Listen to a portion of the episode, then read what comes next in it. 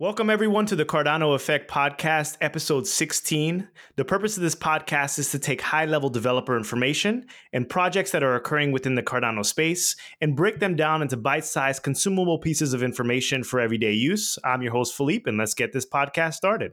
So, we do not have a special guest on the podcast today. It's just going to be Sebastien, Rick, and myself. But today we're going to be doing a wrap up. It's going to be a Q&A. So, I know we've received a lot of questions to the Cardano Effect at gmail gmail.com. We have compiled those questions and are going to be trying to get to as many questions as possible today. Please don't be offended if we don't get to your question.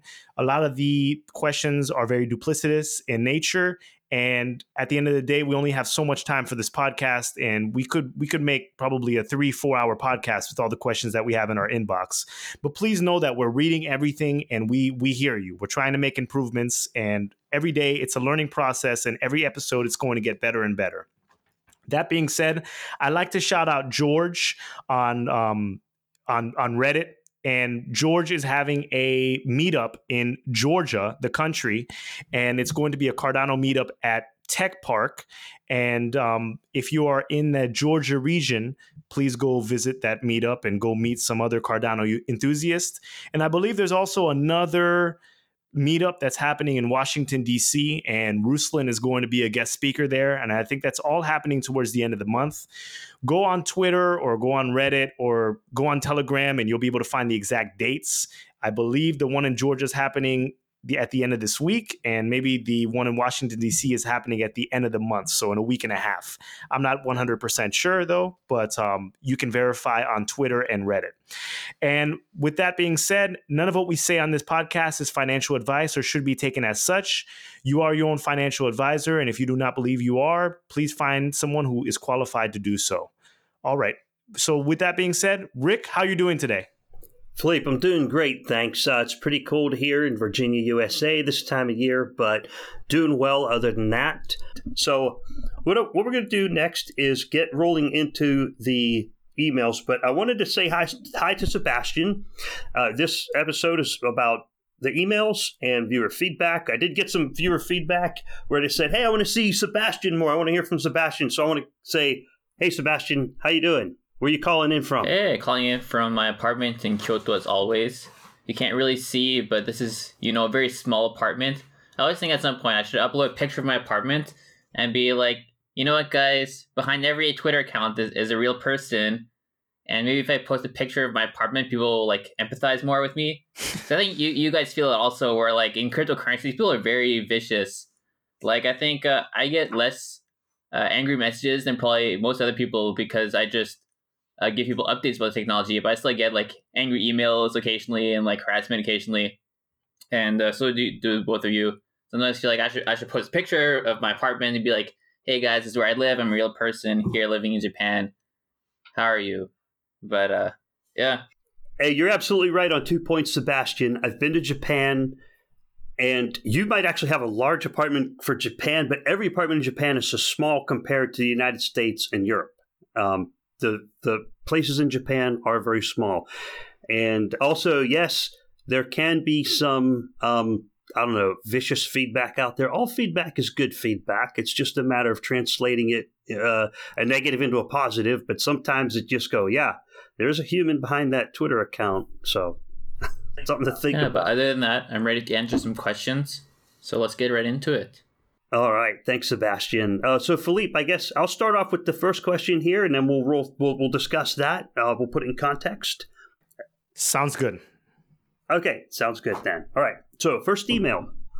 Hi guys. First thing, I'd like to thank you for your show and everything you're doing for Cardano. I have a question for you. If I understand correctly, for proof of stake, you place a number of ADA in an escrow account and you don't process transaction properly, you do something fraudulent, you lose that amount. If you process it properly, you earn rewards, more ADA, and the ADA you and the ADA you put in the escrow account. The questions are: What about when you join a staking pool? If the staking pool does something fraudulent, would you lose your ADA? How can you trust a staking pool? Thank you. I look forward to hearing from you soon. Regards, Cedric. Thank you, Cedric. We appreciate the email. So, first, let's kind of frame the first part of the question here. Very well framed. Uh, is if is, if I understand correctly, for proof of stake, you place a number of ADA in an escrow account, and if you don't process the transaction properly or you do something fraudulent, you use that amount, you lose that amount. So, uh, Sebastien, would you like to take a swing at that and kind of describe to us how does that actually work? Yeah, so I can answer to that. So I think the reason the person who asked this question is confused is because most proof of stake protocols do like they described. So you put your ADA or, for example, Ether into an account. So this is a system Ethereum uses or wants to use.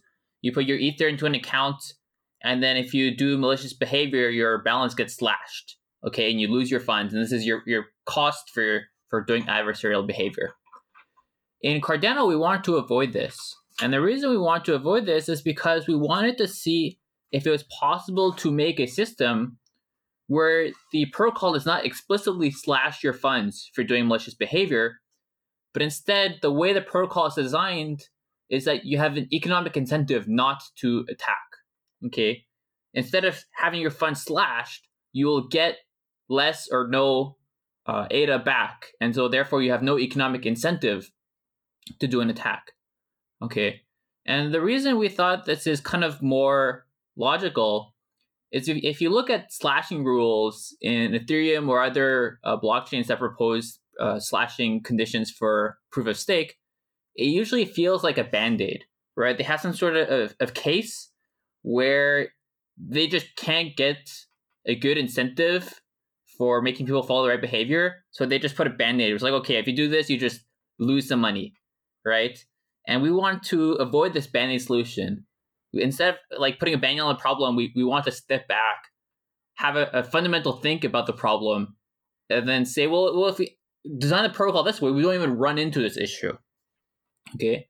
And so that's what we did. And so that's the incentive paper that Lars published, where they, they outline a protocol such that if you follow the protocol, then you will get the optimal amount of ADA back. And any kind of adversarial behavior, any behavior that is not the honest action will get you a lesser amount. And I think this is definitely the right way to go. I think it's the easiest to understand and it, it doesn't feel like some strange band aid, right? So I, I, think this is why, one of the reasons why I think Cardano's proof of stake a protocol would be really good. Because I think for us, every we know that everybody will just follow the protocol if they want to maximize their output. Okay. For other blockchains that have these slashing conditions, they have to have this really weird analysis where like okay if they switch chains they'll get their slashes funds but is the amount they get slashed smaller than the amount they get from attacking the protocol? Maybe maybe not. And they come up with random numbers like out of a hat. It's like okay maybe a hundred thousand dollars is, is a good enough slash to incentivize people. Oh but what if they do an attack that's two hundred thousand dollars? Then they still gain from doing it. And they have like this this really weird mental gymnastics to get around it. And then we don't have this problem so I think that's that's the first uh, part of the question. The second part of the question is related to trusting stake pools. Okay, so I think the other important thing to talk about in Cardano is that when you join a stake pool, you do not give your funds to the stake pool. You are always in control of your own funds. Okay, so this is different from certain other proof of stake protocols where if you if you stake with the pool, and the pool something bad that may affect you negatively. We don't have that. Okay, so you, the technical term for it is, is non-custodial, right? You're always in control of your funds, and then the rewards for the stake pool are automatically distributed to the people who are part of the stake pool, which is also different from many other protocols. So for some other blockchains, the block producer gets all the rewards, and then they have to manually give it up to people. Okay, and then there's a lot of trust issues there, and we want to avoid that. So we say, okay, it automatically flows through. So you don't have to worry about trusting people. That being said, if you look at the way that the proof of stake protocol in Cardano works, there is a incentive for people who create pools to have a large amount of ADA. Okay, there is no technical limitation. Anybody can create a pool even with one ADA. But to avoid Sybil attacks, the more ADA you have as a pool creator, the more likely your pool is to be picked up by other people. Okay, that's like the simplified explanation. But what if you have a small ADA amount of ADA and you want to create a pool, but not just create a pool, you want to create a successful pool, right? You would like to basically band together with a bunch of your friends. Like, you know, me, Rick, and Philippe, we all have a small amount of ADA maybe, and we all, all want to get together and create a pool and uh, gather up the, the ADA from the three of us and consider it one entity. Okay? That way, in the way the protocol works, instead of creating a pool with a small amount of starting ADA, we'll create a pool with a, a combined uh, amount of starting ADA from the three of us. Okay?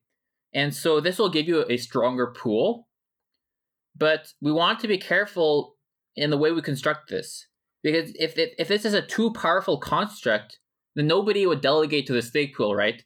I would just post on Reddit saying like, who wants to get together and create a stake pool with me? We'll all be the stake pool owners, right? And we want to avoid that. Okay, so what we ended up deciding to do is if you want to create a coalition for starting a pool, then the rewards are non-custodial just for the set of owners.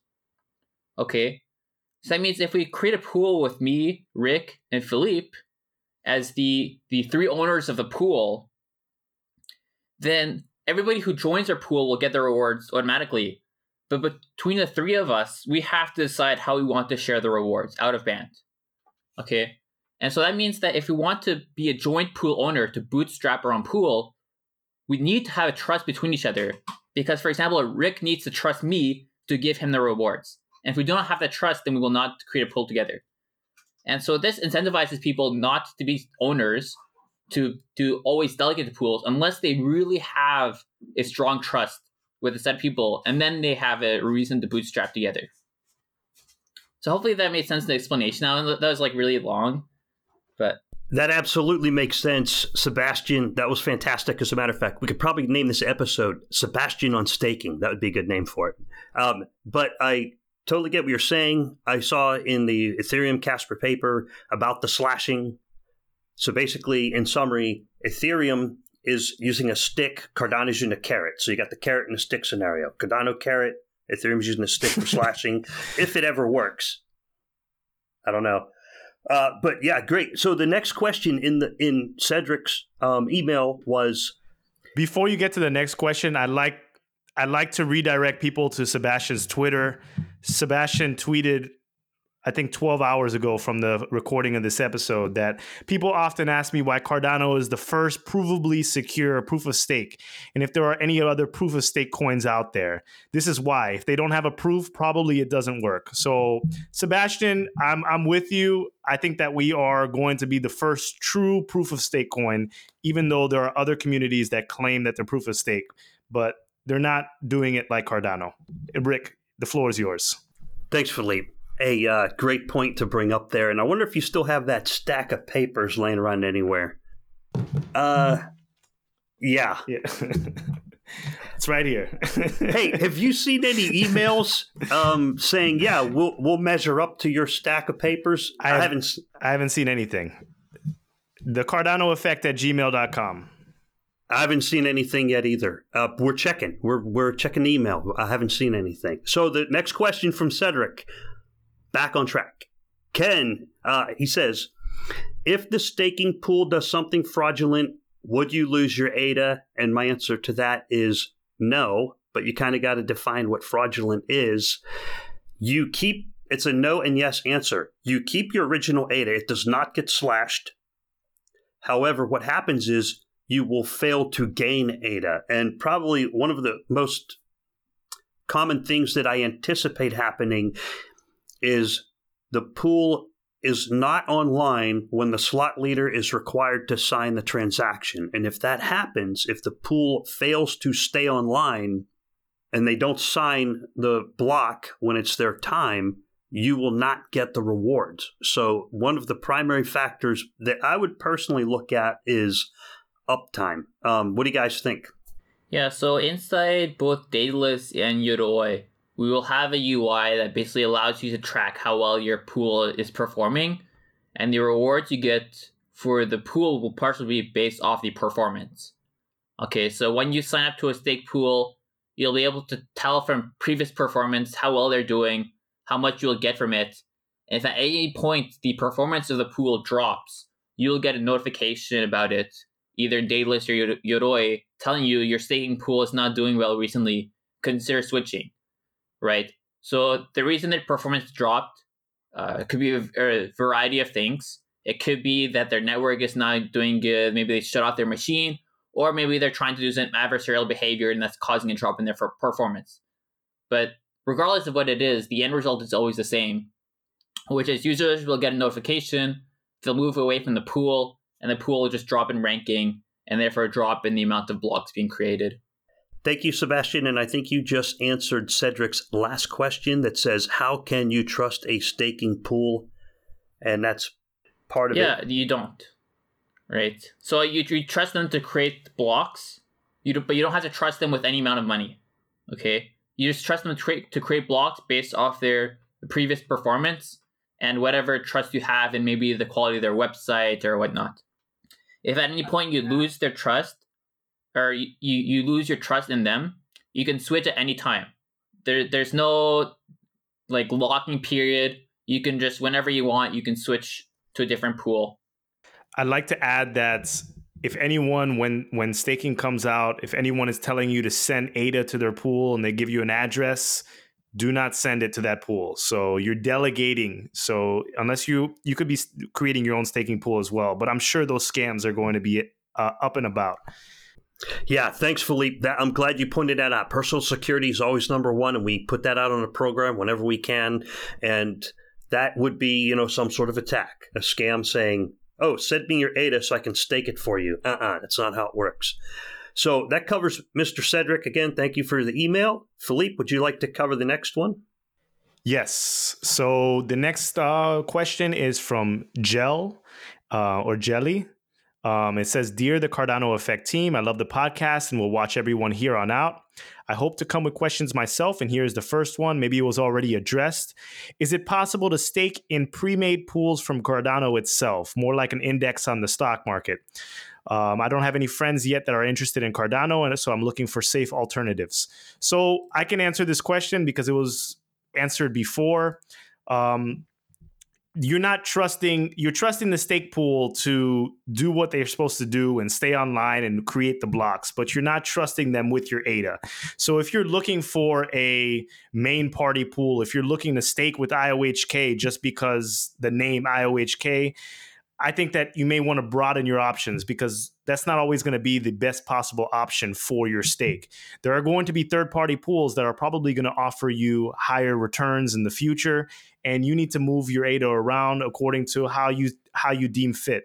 But you're not really sending your ADA to these third party pools, so there's nothing to fear in that situation. I don't know if anyone wanted to add anything. The only thing I would add is what I anticipate happening is exactly what you said and what is the uptime of the pool? The higher the uptime, the better. Then, once that pool mass exceeds a certain reward value, it, let's say a million people are pointed to a pool, and then it goes up to 1,500,000, you might not get as much return on investment. So you might calculate and say, well, I can point to a different pool and earn rewards because of the lower number, even though they might have a less uptime, but we don't know exactly how that math is going to work. Experience will tell. But that's all I had to add. I think that was it. Thanks, Philippe. No problem. And create multiple wallets and put your ADA all around and uh, test it out. Send delegate to this staking pool, delegate to that staking pool. That's what makes it decentralized. That's what makes it fun. If you hold all of it in one wallet, then you have to go all into one pool. If you have 10, 15 different wallets, then you can try all these different pools, look at your returns at the end of the week or at the end of the month or after at the end of the epoch, and then adjust according to that. That's my that's my advice, and I, I'm not sure what staking is going to look like. Yeah, so staking to a pool is is just a, basically a transaction. So it's not expensive to stake to a pool. So if you find a, a set of pools that all have some interesting philosophy, feel free to try out a bunch of different ones. And it actually helps the network to be decentralized if everybody gets a shot at being a part of the protocol. Okay, guys, the next email is from viewer Don. The question is Enjoy your show. Just heard about a Cardano debit card available in South Korea. Might one be available in the US soon? That's a tough question. Anyone want to take a shot at that? Yeah, so uh, obviously the Metaps Plus partnership is from Emurgo, And so that's kind of our project for now.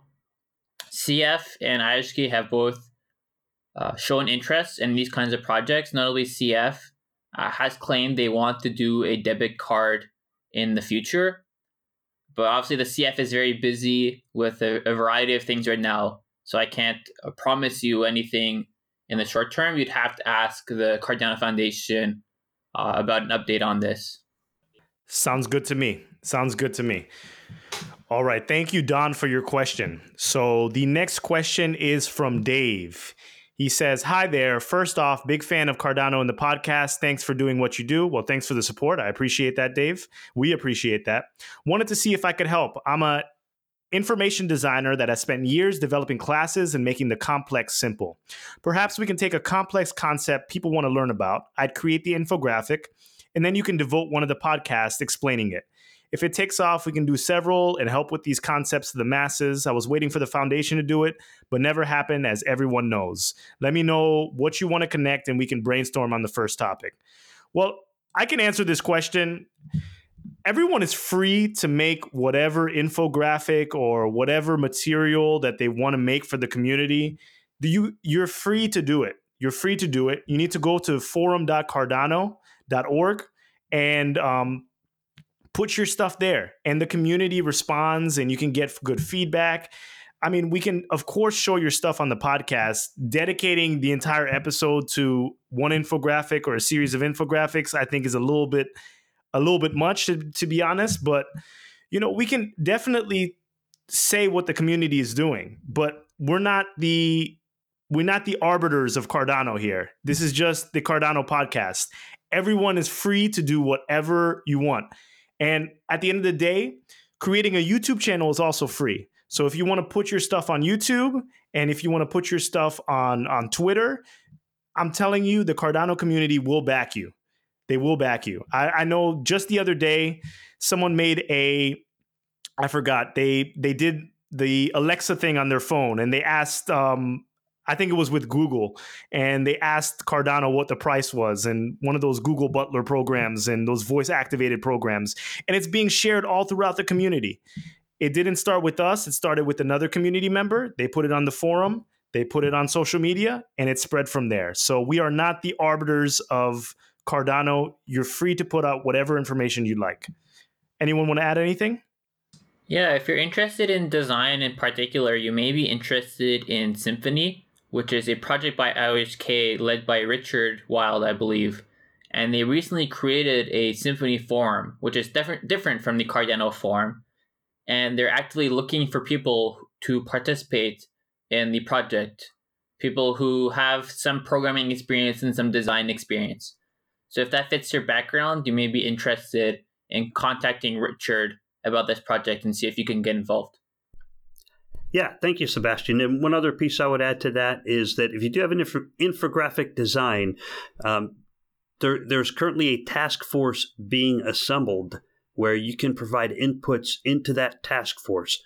So if you check the Cardano General Telegram and the Cardano Forum, you will find the links for building this task force for creating information graphics. And some of the graphics that they might need are, for example, a graphic that shows how a user would point to a stake pool and how that stake pool, everything that Sebastien just described 10 minutes ago verbally, that would make a great infographic as, you know, like a layout of how these stake pools would work and what the hive looks like. So yeah, there, there's some really good uses of infographics. And if ever we could use it on the program, we certainly will. We might not wrap an entire podcast around it, but we do have the screen sharing capabilities and we can recycle the graphics. They can be used in the podcast and or on the uh, the stake pool task force who are creating training for ta- for stake pool users and stake pool operators. Uh, that's what the task force is for. So yeah, Dave, if you can make infographics check out the task force and help them out. That'd be great. Thanks. All right. Thanks, Dave, for the question. We appreciate it and we look forward to seeing your infographics in the future. So, the next question comes from Daniel. And um, he says, Your show is really good. I like it a lot. I would love to see a question asked to one of the big heads filled with high functioning gray matter. Okay. the question is how likely is that Cardano ends up being overtaken by another big blockchain project that could possibly also be developed based on peer reviewing and mathematically sound standards? Does a project qualitatively similar to Cardano exist today? And finally, what does interviewee think of the concept and project Holochain? I know these are three questions in one, but they are fairly related. Thanks, guys. It would be amazing if I could have all those answers. I'm sure that you'd be very interested in the answer as well. Um, that's a big question. I have no idea what Holochain is, so um, I, I don't know. Is there a project similar to Cardano out there? I don't think so. I think Cardano is, exists in its own niche. Um, I don't know. Sebastien, Rick, did you want to input anything into that question? I wanted to speculate on a possible answer. So the first first part of the question where it says how likely is it Cardano ends up being overtaken by another big blockchain project? It's really hard to put a number on that, but I will say this. Cardano has about a 3-year head start ahead of everybody else. So a person let's say a giant company out there, a giant tech company, were to go into GitHub and extract all of that data as of this moment, they would have to put together a giant team of Haskell developers, and it would take them, I don't know, a very long time just to get to the point to where the Cardano team currently is. So I would say the three year head start is going to be difficult to overtake. It would take a lot of money and a lot of resources. I can't put a number on it though. Any take on that, Sebastien? Yeah, I would say the beauty of IOHK is the combination of the engineering effort and the academic effort. So there are projects out there in the space that have very strong engineers, but very few or no academics. And then there are other projects that have a lot of academics but a few or no software engineers. Okay, and Charles has done a very good job at building up both parts of his companies in parallel and getting them to work together. And that's something that I think IOHK is doing the best at in the space. And so, unless somebody else is able to manage these two dynamics in a way as, as well as IOHK has, I don't really see this happening. But uh, I think the the fear is not really a short term fear. I think in the short term, there's no way anything's going to come up that's going to surpass Cardano uh, within the next few years. But we have to think kind of in a long term, right? A problem that you can have with a blockchain is becoming complacent, right? We launch Shelley, we launch Goguen, and we have smart contracts and then people go, oh, I, you know what, we don't need to change anything anymore. We're done. We're a solved problem, and they go home, right? That's what we want to avoid with a blockchain. You have to be willing to adapt to the new technologies that come out, to the new research that comes out, and always be interested in innovating. I think that's really important. And th- this is one of the reasons why we wanted the treasury inside Cardano. Right. So if the users don't know, Cardano will have a treasury in the future so part of the rewards will be going out to anybody who wants to make a treasury proposal, and the proposals will be voted on by the community. This is important to be able to continuously have funding to do more research and to turn that research into code. And as long as we have an ecosystem, a culture that really values novel research, novel implementations, and exploring what it, how we can push the boundary of the blockchain space, I think we'll continue to be in a good spot. So that, that's kind of my feelings on this. That was a great response, Sebastien. Thank you. Thank you. And then we had Daniel Friedman a couple podcast episodes ago, and we were actually speaking to him about this exact topic. And Daniel Friedman said that you would actually have to probably clone all of the employees at IOHK and Emurgo. So unless you find a clone for Sebastien and Philip Wadler and Charles Hoskinson, I think that we're we're in a league of our own right now. Yeah, and what I got from Daniel is basically when people are buying into Cardano, they're not just buying a token; they're buying a really good team. And to follow up on the user had a question for um, the interviewee about the the Holochain project. I apologize, we can't speak for that. Um, there's just so many coins out there, but I did do a quick look up. It's holochain.org. You can look it up on there, H O L O chain.org, if you want to look up more information on that to help answer your question. So I can just point you in the right direction. That's all I got on that. All right, sounds good. Next question. So, um, the next question we have is from Jeff. I see today. So I I guess this email was sent a while ago. I emailed today to see if the community has provided a response to DARPA regarding their blockchain request for information. Here are the details. I don't know anything about that. I looked that up back at the time um, when DARPA came out with basically a request. They're interested in uses of blockchain. Uh, Sebastien, do you know any more about that? I don't know. Yeah, this would be a question for Charles because if DARPA was to work with anybody, it'd probably be IOHK right now. So I know IOHK has done uh, joint research with the U.S. government before. One of the papers they published, I think, on payment channels was the one. I, I don't quite remember, but one of them had uh, the U.S. Uh, military as one of the other uh, funding partners for the project. So it's not unreasonable that uh, there could be more joint funding going forward and joint projects going forward, especially as IOHK is moving to the U.S. Uh, this would be a question for Charles and a question for IOHK. It's uh, not so much related to Emurgo. Correct me if I'm wrong, Rick. Um, if those people that are not familiar with DARPA, it's the defense agency. Even if a blockchain project was working with DARPA, it would probably be under wraps. Am I am I correct, Rick?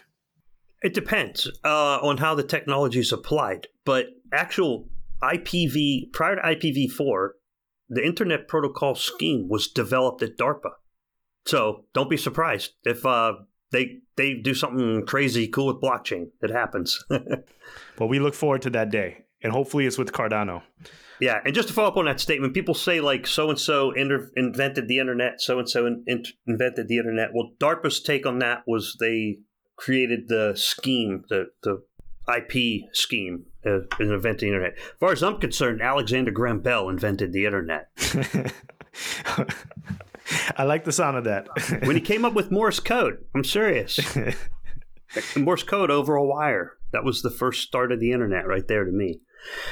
So anyway, the question was about DARPA. Sorry about that. no, no worries, no worries. Okay, next question is from Glenn. Thank you for emailing us, Glenn. He says, Hey guys, the one question you should have asked is why is Cardano not looking to partner up with M-Pesa? It is the largest payment system in Africa just like Emurgo did with Metaps. Good question, Glenn. I don't know what M-Pesa is. Does anyone know what that is? I don't. Yeah, I'm, I'm, I'm not an expert on Africa, but so IOHK has said multiple times they're open to any project in Africa. And they have John O'Connor, who had on the podcast earlier. Uh, well, he's he's in Africa building partnerships right now.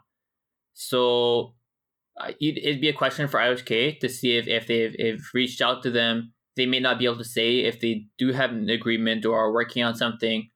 I can say that obviously IOHK is looking into Africa, but Emurgo and, and CF have also you know looked into various things uh, along with IOHK, and so everybody's is uh, willing to to take any project into account.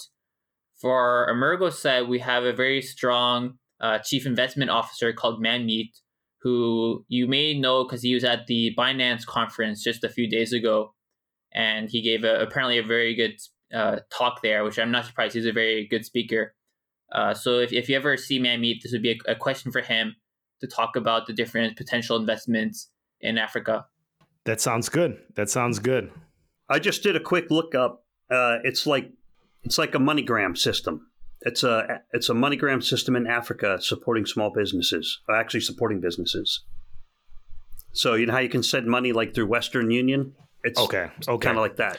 Well, you know, uh, like Sebastien said, they have John O'Connor's working over there, and IOHK is investing money in that region. So we'll see what partnerships um, matriculate with this w- with this endeavor. But um, time will tell. And John O'Connor said that 2019 was a big year for Africa, so we just have to stay tuned. Yep. I wonder if the uh, Glenn's original idea when he sent that email is to basically have a payment mechanism that will connect Cardano to the point of sale, you know, the point of sale at the register, the point of sale at the business.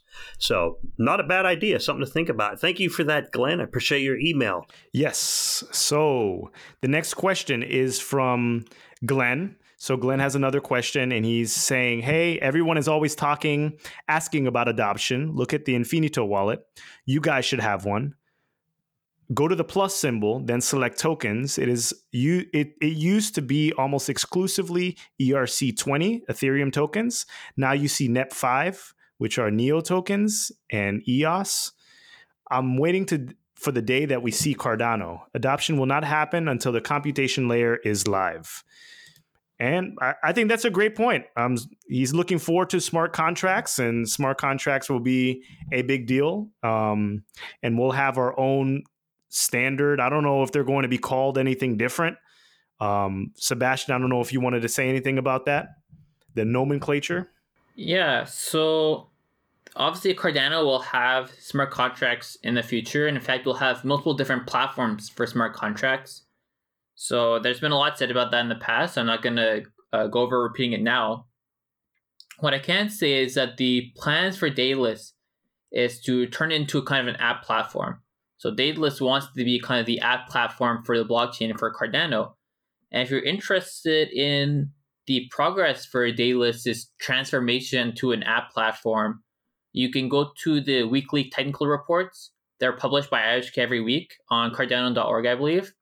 And you can see every week they have a progress update on their work in Daedalus and the app platform. So Yoroi will also have, of course, uh, some interoperability with Yoroi, we're planning to be more focused on the financial space, and we want Yoroi to be kind of your gateway to the financial world, whereas Daedalus hopes to be your gateway to the app platform. So there'll be a few different options in Cardano. Obviously, any other third party, I say third party, but anybody, any other company uh, can join the space and create their own uh, wallet or their own platform with their own vision. The people behind Infinito Wallet are very passionate about Cardano so there's no doubt that they will uh, support any tokens on Cardano within their app. Uh, but I can't speak to their vision and what they're going to do with their app specifically. Yeah, and i would like to add one more comment on that. The Infinito team was very responsive. Um, I did a video on Infinito, and when they first introduced Cardano, people were very excited about it, and they popped up on the Infinito Telegram, and Jack came in over to the uh, Cardano Telegram, very interactive. And uh, some people said, hey, can you support the, uh, Traxia? And at the, at the time, people that had their Cardano were looking for Traxia, and it wasn't supported. And like Jack said, we're going to add it right away. And about two days later, bam, it was supported. So very responsive. Good to hear. Good to hear. Thank you for that question, Glenn. It was a good question. The next uh, question, the next email comes from Michael. He says, Phil, Philippe and guys, I have been a follower on YouTube for a while. Great job explaining Cardano and keeping the community encouraged. For me, also, it is a long term investment to be part of something big. We have a hodler here. He says, I'm interested in hearing you address my question. How does ADA stack up with the SEC is communicating to the crypto community as to what constitutes a security? Are we safe in this respect? Seems to be a big deal, and it seems I've heard something at some point past that Cardano was done legally at startup to address such issues. Thanks for the opportunity to ask questions. So the core question there he starts off with is how does ADA stack up with what the SEC is communicating as to what constitutes a security? Now, I've uh, watched some stuff on that, but do you guys want to take a whack at it? Yeah, I can talk about this. So this is more of a historical question because they're basically asking how did Cardano start and was it started correctly? Okay, so I think Cardano is actually one of the most transparent uh, blockchains for how it all started. So it's it's well known that it started in Japan.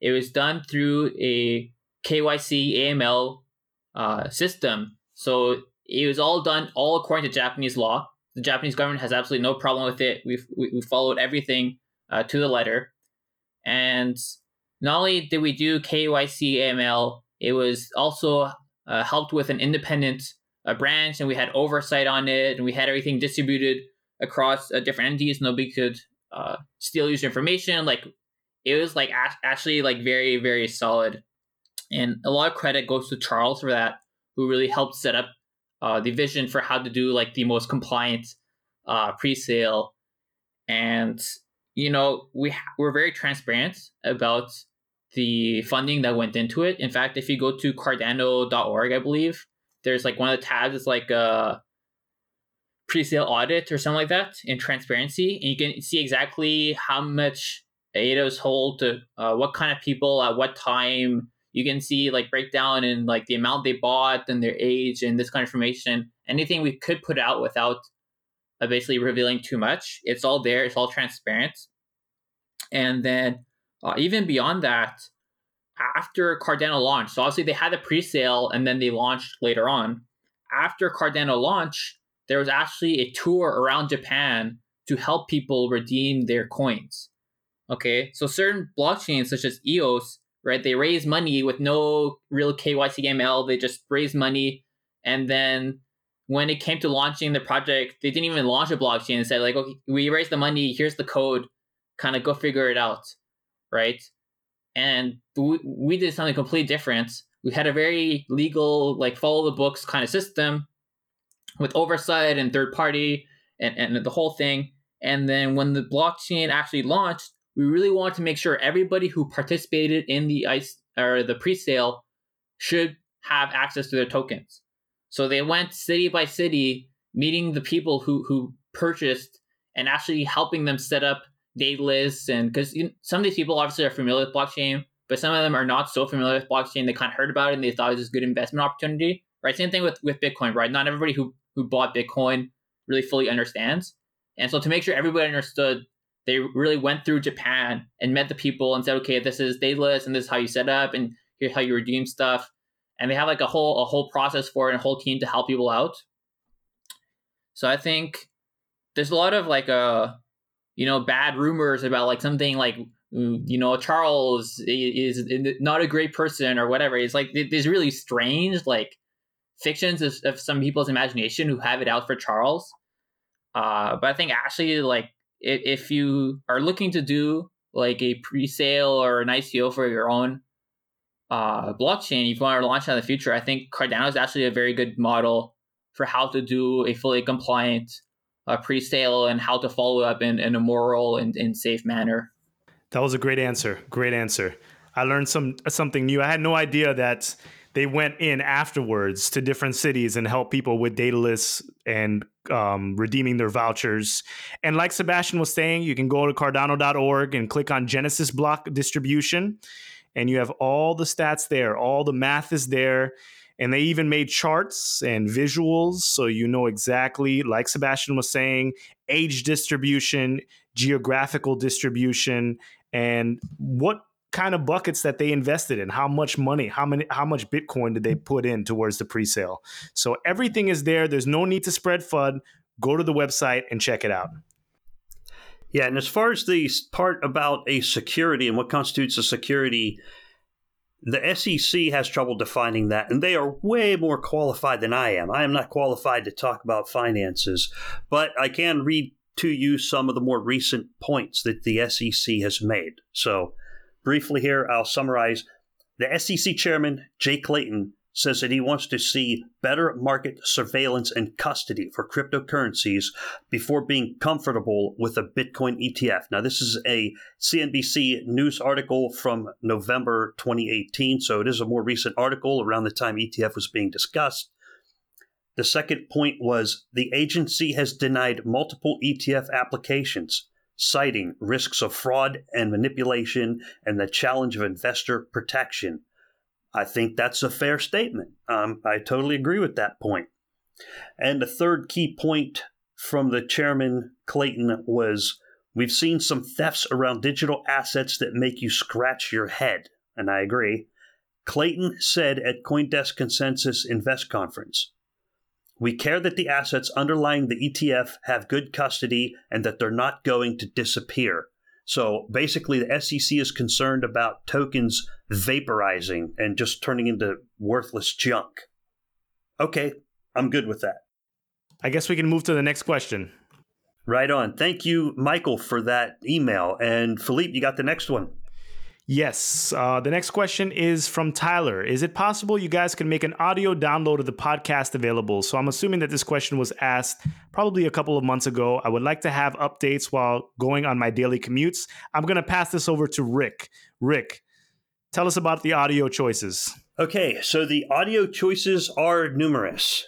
Um, now, I know I do a quick rundown on the service providers. At the beginning of the podcast, I tell you that it's on Google Play Music, iTunes, Libsyn, Radio Public, SoundCloud, and Spotify.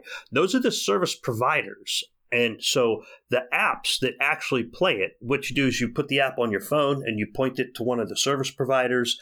So the apps that we are known to work with are AntennaPod, Castbox, Castro, Clementine, Downcast, Google Podcasts on Android, NS Player, OK Download, Outcast, Overcast, Pocket Casts, Podcast Addict, Podcast Go, Podcast Republic, Procast, Radio Public, Simple Podcatcher, Spotify, and Stage Fright. It's also streamable from the web from the CardanoEffect.io and is also available natively on the Google Play Music app and the iTunes app. So, uh, and the Spotify app. So, some of the service providers also have an app. So, there's two factors there. One is where am I getting the music from? And the other factor is what app do I have on my phone that is pointed to that service provider? And that's how you get the audio. Yes, yes. And I'd like to add that it takes a lot of work to get all of this done. Shout out to Christian and Kyle. They are working behind the scenes, making sure that our audio is on point and you're able to listen to it at the gym or in the car or wherever you want to listen to. But it does take a lot of work. And we have been listening to your request to try to get it on every single platform as, as possible. So there may be some more smaller niche platforms coming out in the future. Um, time will tell. But we can move on to the next question. So uh, the next question here is the next email. The next email here is from the Nostradamus effect, and uh, I would say that's cool. That's an awesome name. I like it. okay, and uh, he says, "Hi Seb, Phil, and Rick. Please have a look at my uh, last video on satellite staking pools." And he had a video out on staking pools, and I, I, looked through on that and I had a little trouble wrapping my head around exactly what was meant by the satellite staking pools. I thought the staking occurs on a computer down below, and then the satellite distributes the data. But I had a little bit trouble wrapping my head around. Does anyone want to take a shot at that? So I wanted to say something real quick because I watched that video too. I thought it was a very good video, and um, I think um, uh, Charles actually addressed it in one of his recent AMAs as well. So um, I think it's a great idea, and the whole concept was to try to send low cost satellites, low orbit satellites, and basically start running nodes on there, whether that be staking or relay nodes in the future and strengthening the network and making it even more decentralized. Because if you have satellites in space and and staking pools down on earth it's pretty much cardano can never get taken down. So uh, sebastien do you want to add anything to that? Yeah so i think i left a comment on that video if anybody wants to go check it out uh, but basically, the concern with satellites is mostly just the latency, right? So if you think about what is the bottleneck for blockchains, why can we not increase a block size from two megabytes to 100 megabytes, something like this? The reason why is just latency. It takes time to get data from Japan to the States to Europe and back around. I think there are some animations that got posted uh, fairly recently that show how slow the speed of light actually is and how just transferring data is just not as fast as people might think. Looking at the speed of light, you can go around the Earth seven times in one second, something like that. It's not that fast, right? And so if you have to take more time to go up to space and back down multiple times, then that means it, it may take more time to send information around which means you have two choices. Either you can make the time between blocks longer, or you can shrink the size of the blocks. Okay, that's that's what you have to play with. And I'm not sure if people want to do either. So it probably makes more sense for the staking pools to be in a very uh, well-connected network, which usually means a wired network. So it does not mean they all have to be at the same physical location, because obviously that'd be really bad. But it would be good if there's like a fast uh, connection between all of them through wires, possibly going underwater or whatnot. And then if you start to have to go up into space for every single stake pool and back down to the client, uh, then they may kind of slow things down. So that's kind of the the concern I had. But that doesn't mean it's not doable. It doesn't mean it's not a good idea for at least some people to have a staking pool in a location that cannot easily be controlled, such as space. All right, that sounds good. Thank you, Nostradamus, and we all say hello. So, next question, um, Rick, I will take this. Um, this is from Ken. So he says, Hi, another point of common interest is staking rewards. I noticed a couple examples illustrated, but only for the first year, 2019. If you take your annual reward and add it to the initial amount and change the year to 2020, what happens is you have the higher balance in the new year and the interest rate is higher. If you factor this out to 5, 10, or 20 years, this puts you in the millions of dollars range, even with the modest initial amount.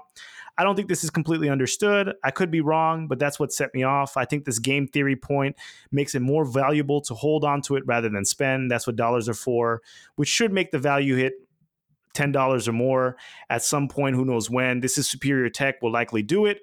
Hodlers will want to hold, and with a stable coin in the future, could be built on top of Cardano. What do you think?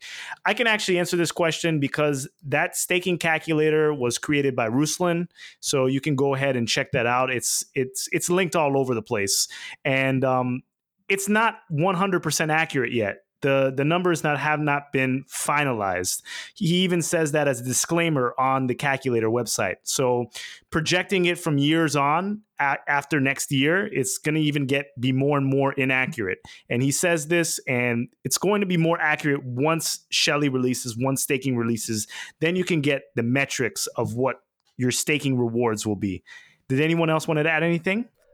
Yeah, I would, I would, only add that the calculator is actually pretty good. It's just what are the numbers we put into it. Once we know what those numbers are, uh, the calculator, it's like any other finance, just like fiat investments. You earn so much one year, the next year you earn more plus what you earned the year before. So it's a, a building process. Sebastien, anything? Yeah, I also want to add that I think people have maybe a misunderstanding of how interest works maybe. So so people think of it from a, a perspective of just themselves. So they think i'll get 5% more per year and therefore my percentage of the whole network will keep increasing. But that's not true right? If if we put out 5% per year and everybody is staking then everybody's stake goes up by 5% and if everybody's stake goes up by 5% the price doesn't change. The price of ada also will drop by 5% to like make up for it.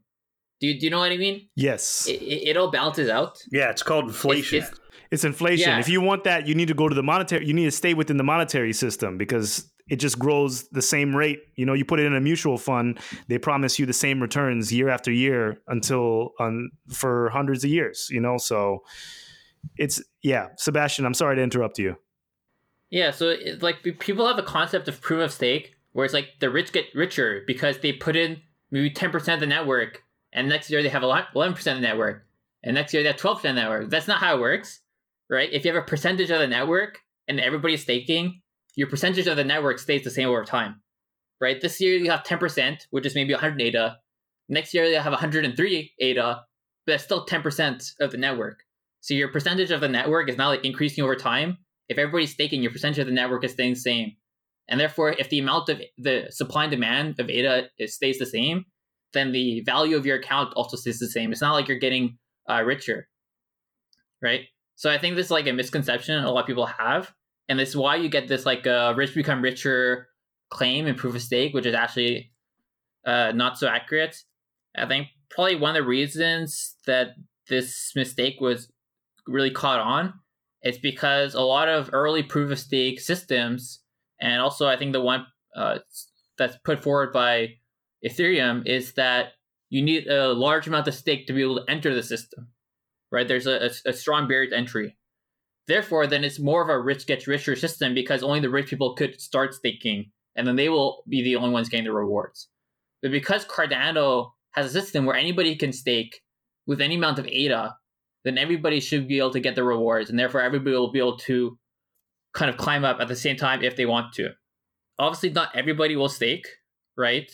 I imagine it'll be something like the checking savings account that people are familiar with, right? You have your spending account where you can use it to do daily purchases, and you have your savings account, which is where you put in all your staking uh, coins into. And so we'll see how many people end up staking, but basically, basically it'll be like the the real world system in in banks where if you have you know a rainy day fund then you'll put in a savings account. Same way for Cardano. If you have a rainy day fund, you'll put in a staking account. It'll be kind of a similar system. And like another misconception people have is they they think like they'll become like millionaires off of staking. Like it doesn't really make sense, right? Because if you imagine a, a decentralized system, you need a, monetary incentive to keep the network secure but you do not want to throw away more money than is necessary, right? So if you if you imagine Bitcoin, Bitcoin spends I think like over two billion dollars per year just to secure the network over proof of work, right? It's a huge amount of money, right? If you can just cut that by half uh, and achieve this amount of security, you just saved a billion dollars. And this is not like a, a, abstract savings. This is a savings to people who hold Bitcoin right? Because the, the that extra billion dollars does not go to every person who holds Bitcoin. It goes to the miners, which probably then goes to the electricity companies or something like that. So there's like a, a huge savings for them, right? If, if they if they were to be able to do that. So you want to get the rewards as small as possible, as long as people still have an incentive to secure the network, right? And so we're obviously doing the same thing with Cardano, and in fact, this should be what everybody wants. Because like i said if if the reward is too high then the people who are just holding cardano are losing value in their coins because the value is being transferred to the people who are staking right? Who are securing the network and we don't want that right? We want everybody to profit profit like you know what i mean? Like we want everybody to be able to to hold money into the system and not have their money uh you know slowly go down in value uh, due to securing the network right? So the staking uh, profits will be, uh, you know, something that's whatever is necessary to secure the network.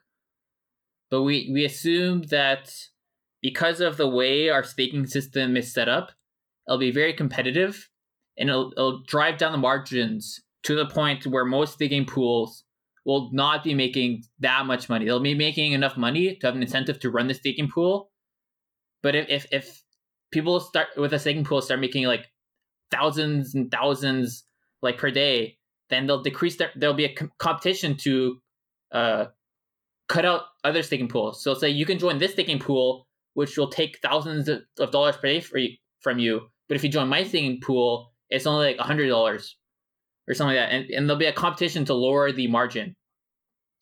And so we we assume that once it, it all balances out, when we get to a stable network, the profit margin will not be uh, out of proportion, such as it is for other currencies like Bitcoin. Yeah, Sebastien, I'm glad you brought up all those really good points on staking in these questions because a lot of that's a lot of the underlying theme and a few really cool things that i've come to learn about cardano is the staking process is going to be very fair you won't have to be like the ceo of a company to to perform staking. You don't have to be like a super high end developer to perform staking.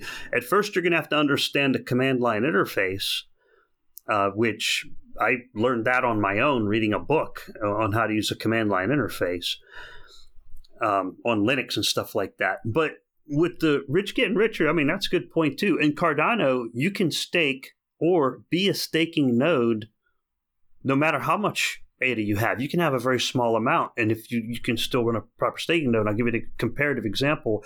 The last time I looked into Dash, and Dash is a very good cryptocurrency. If you want to run a master node on Dash, when I looked into it, you would have to have at least $60,000 to run a master node, or you would have to purchase $60,000 worth of Dash to have enough Dash to run a master node. I drive a Chevy. I ain't buying $60,000 worth of nothing.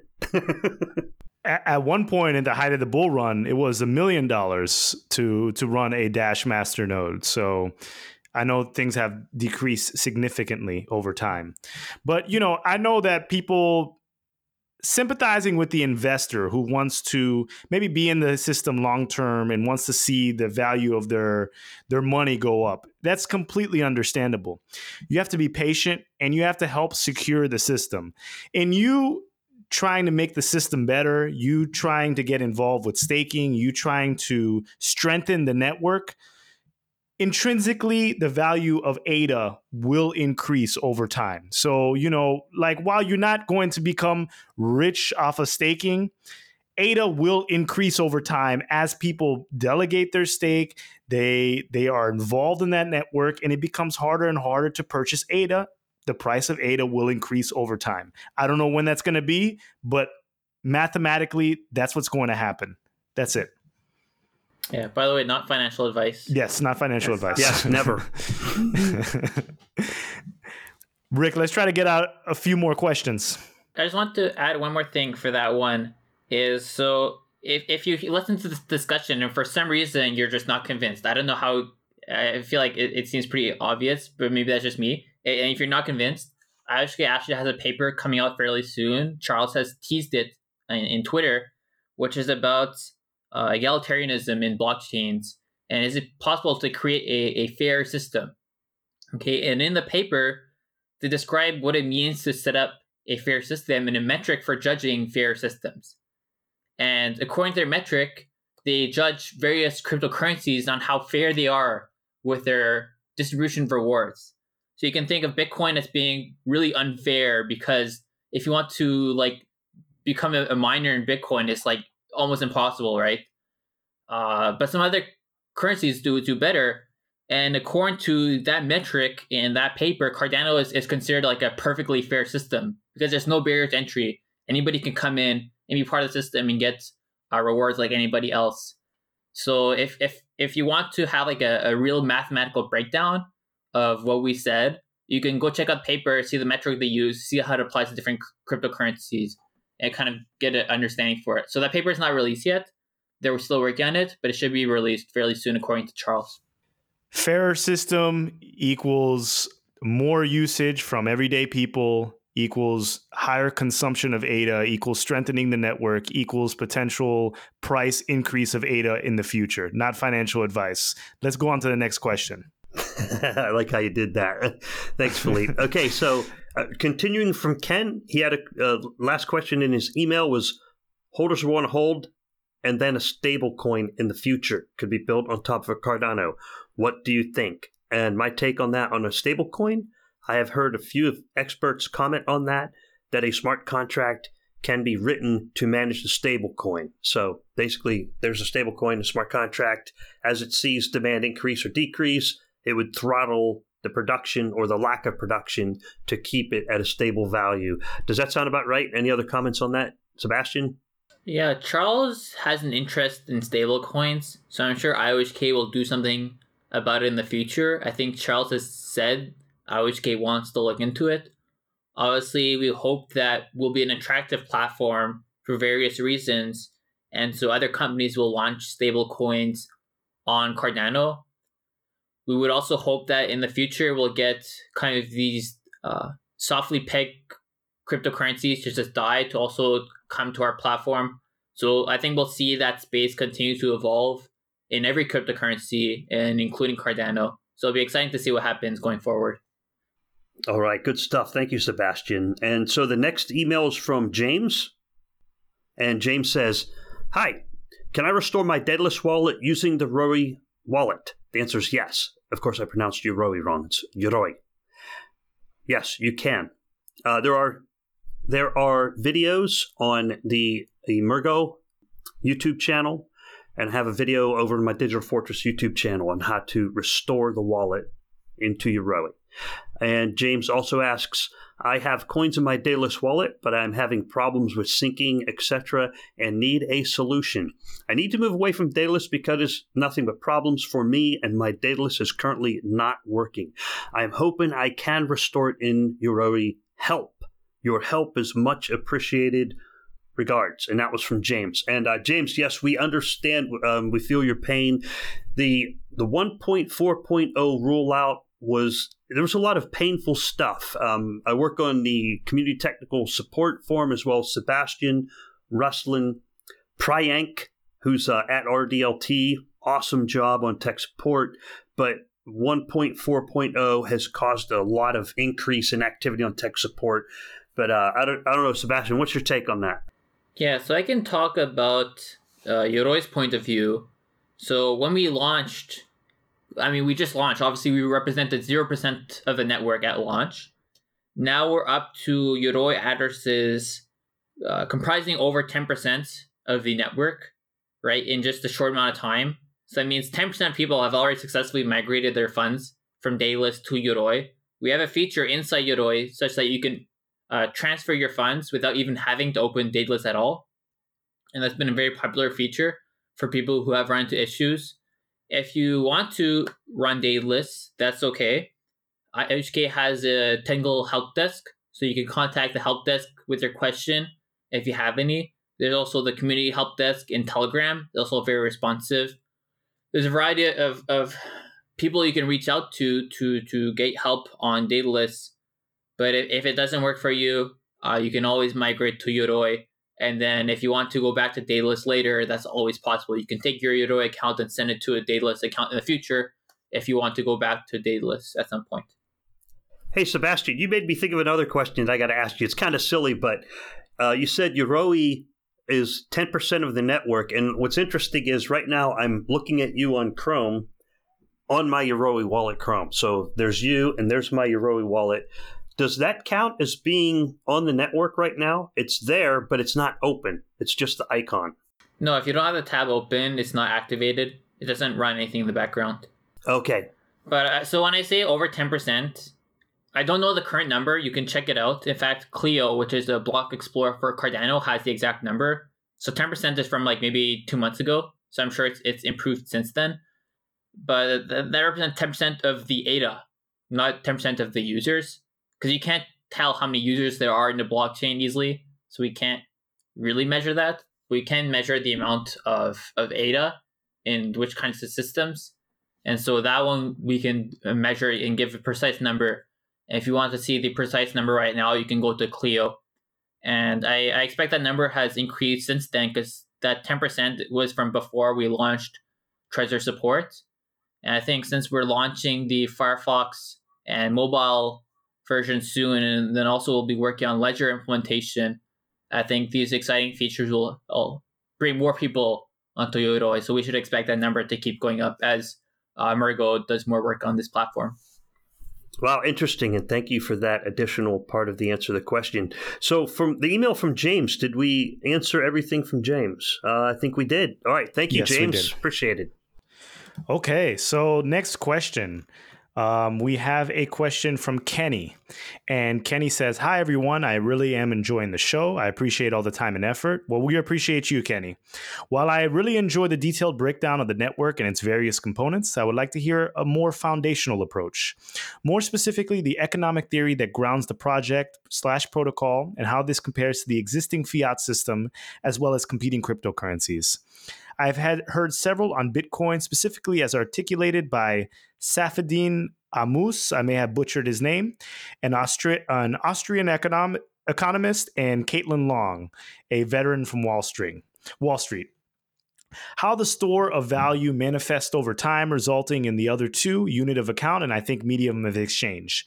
I see the modern tech approach. I'd like a clearer picture of how this becomes a currency. Incidentally, great news that IOHK is moving to Wyoming. Caitlin Long was part of the momentum behind getting that set up. Thanks for all you do. So I think the question lies in he's asking how is Cardano going to become a currency? In essence, when taco. Yeah. okay. No, actually, so let me kind of uh, isolate one of the questions here because this is very complex. And part of the uh, question is how the store of value manifests over time, resulting in the other two, the unit of account, and I think a medium of exchange.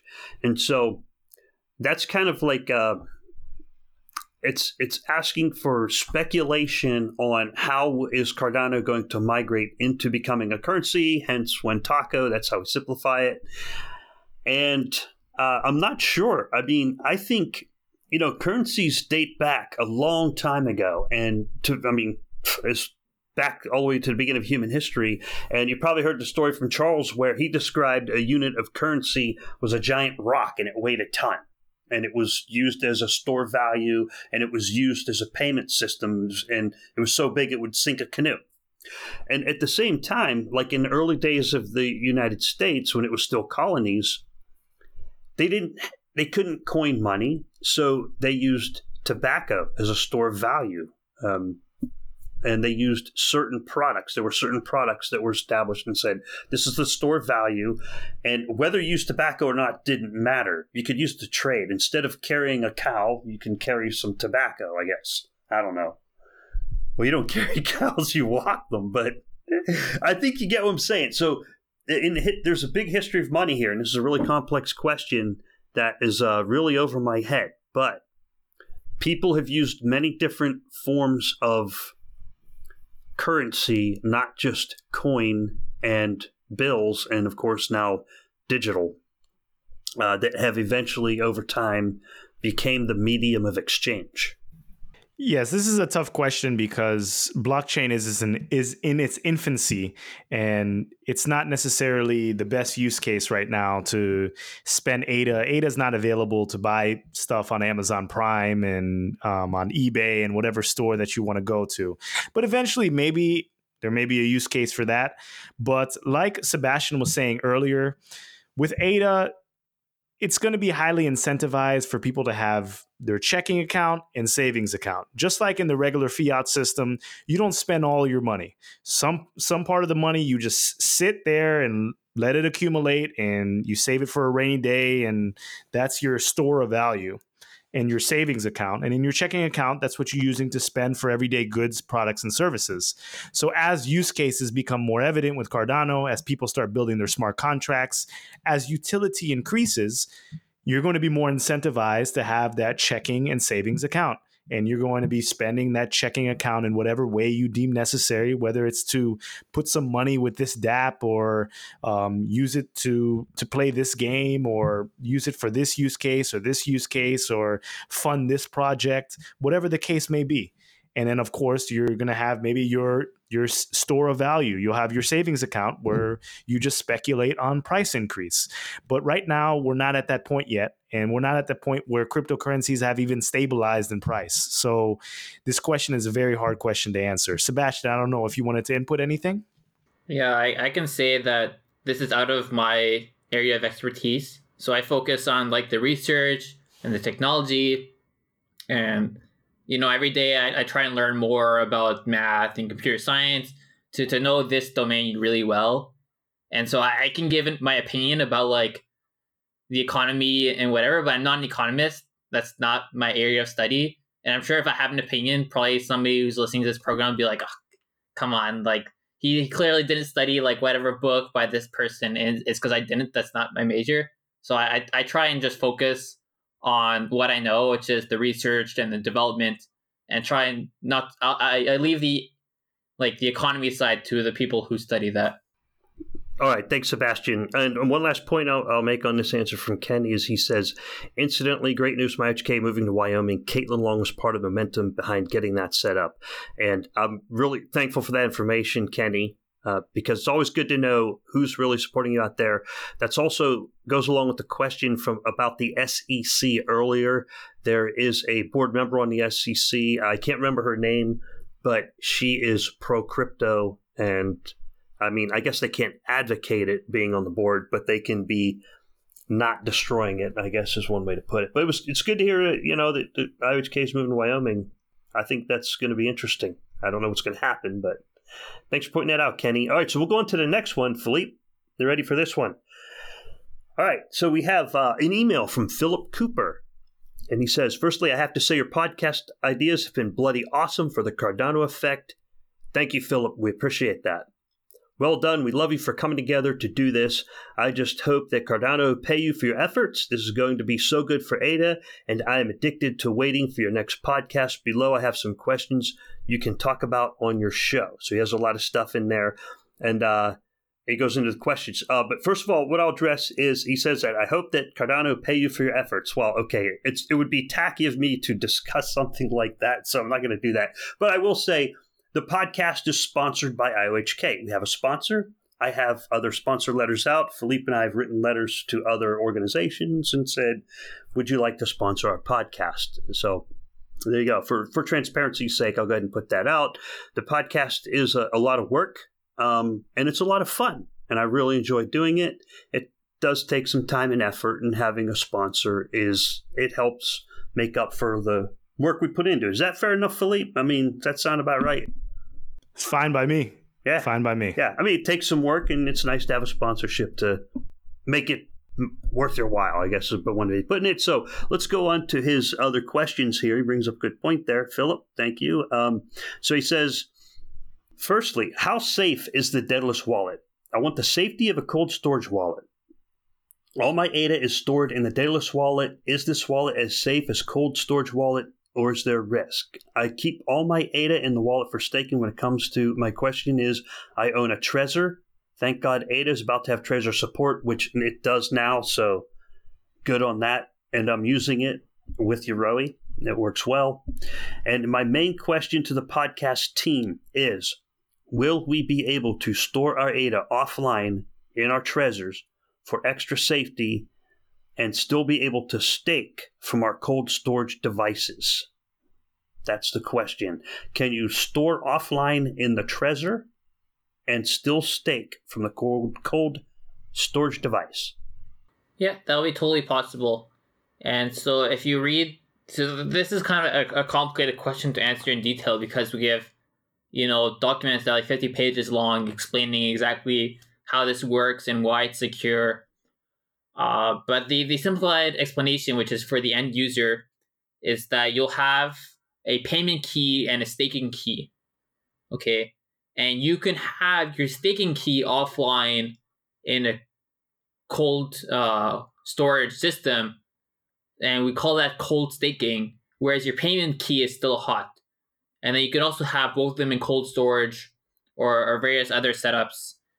And this is one of our requirements for uh, stake pools in Cardano. So we didn't want to launch Shelley until we had a very solid story for this because we want stake pools to essentially be able to have their staking uh, safe in an offline storage.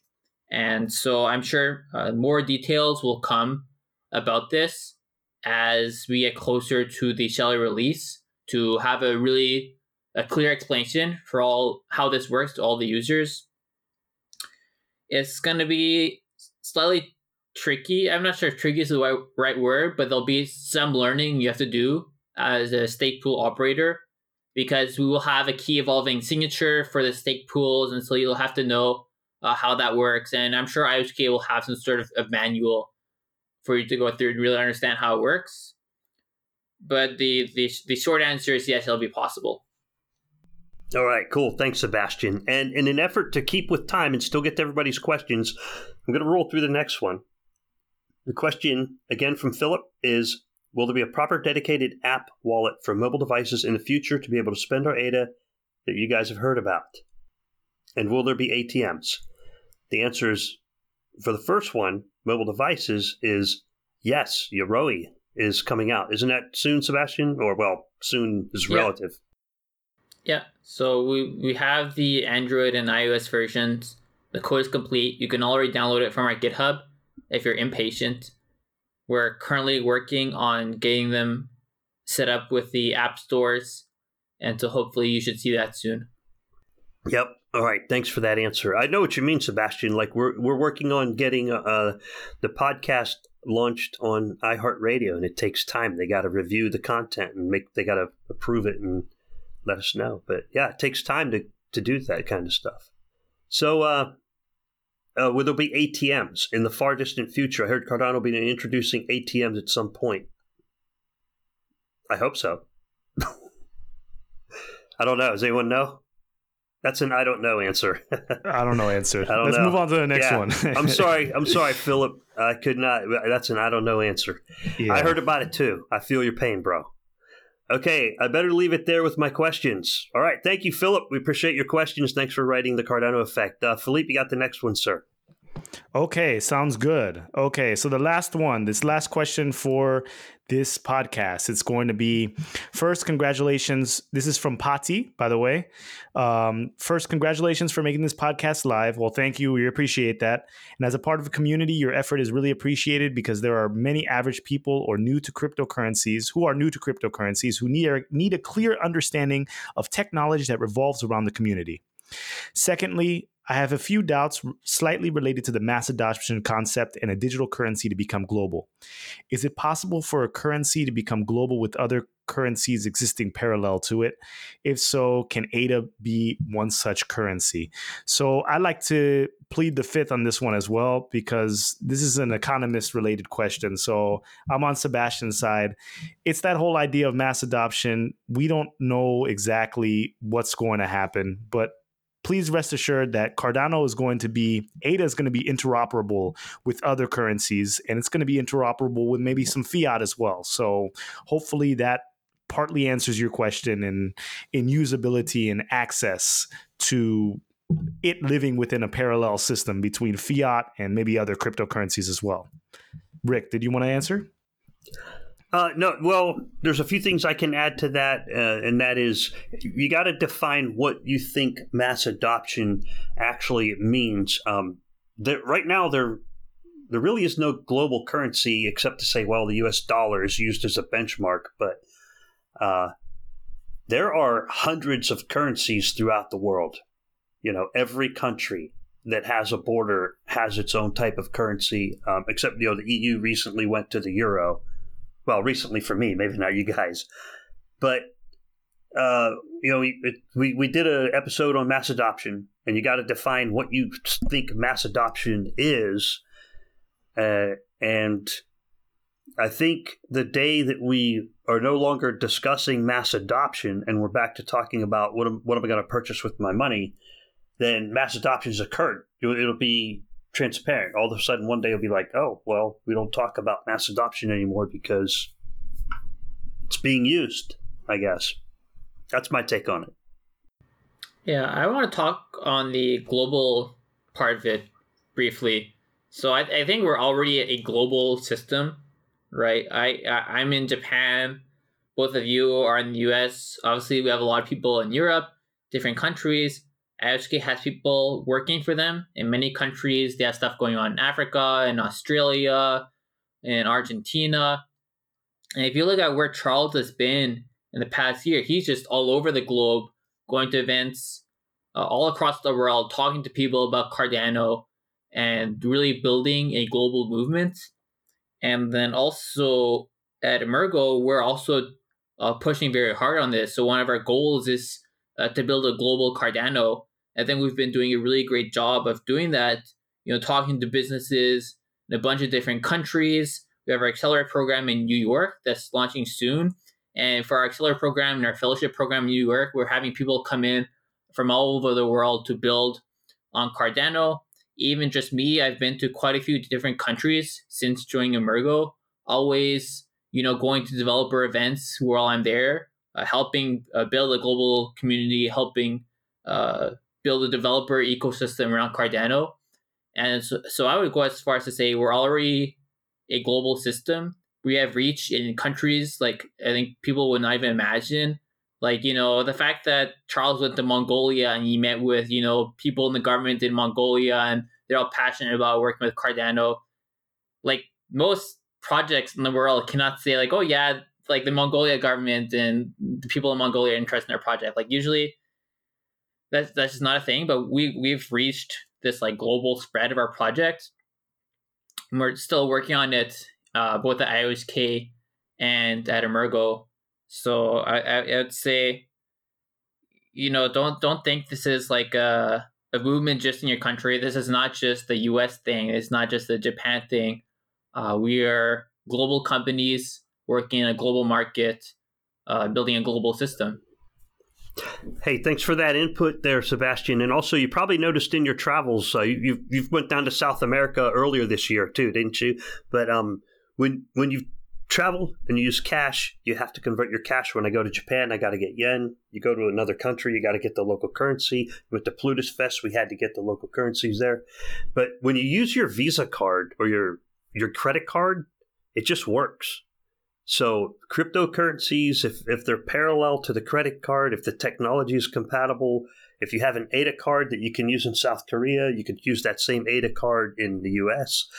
And uh, mass adoption, or one other thing, one other note on mass adoption is if each person decides to use it as individuals and then it kind of percolates up. I don't think any big country is just going to say, you know what, we're going to we're going to use ADA for doing business with other countries until the population of that country decides that they actually want to use it on an individual personal level. And that's just my take on it.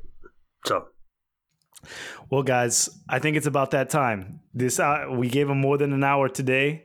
It was a it was a marathon today, but we got through almost all the questions from our email. So keep on sending emails to the Cardano Effect at gmail.com. We appreciate your support. Please click the subscribe button. It helps us a lot. We're really trying to push the message forward. So any person that's interested in Cardano in the future knows how to get to the Cardano Effect podcast. We are reaching out to guests as we speak. We have a we have a nice lineup coming up. So once again, we don't we can't promise guests every episode. People are busy, but we're trying to coordinate schedules. And um, until the next episode, Sebastien, if you wanted to leave us with the final words and tell us maybe about the Japan blockchain conference that you're attending next week, and maybe we can wrap that up. So basically all of Emurgo, not all the company, but the overwhelming majority of the company will be in Tokyo next week for the Japan Blockchain Conference, which is the largest conference in Japan for blockchain uh, companies and and this kind of stuff. And Emurgo is going to have a big announcement there that we've been planning for a while. So I'm super excited. Super excited also to meet members of the community. A few different people have reached out to me saying they're they're also going to the event. So I'm excited to meet our, our business partners, members of the community. It's gonna be, it's gonna be great, and I think uh, people will be able to see the presentations online after the fact, and we'll obviously have our own blog posts and videos after the fact, kind of showing what happened. So I think this is a very exciting thing to look forward to, both us as a company, but also uh, the ecosystem in general. But there's always stuff going on in blockchain, so we've always have a lot of content coming out. So if you want to uh, stay up to date with the content, you know, follow Cardano Effect, follow Emurgo, follow IOHK. We're always just blasting out so much information. There's so much going on that uh, it never hurts to be up to date. Sounds good. All right. Thanks, everyone. Bye.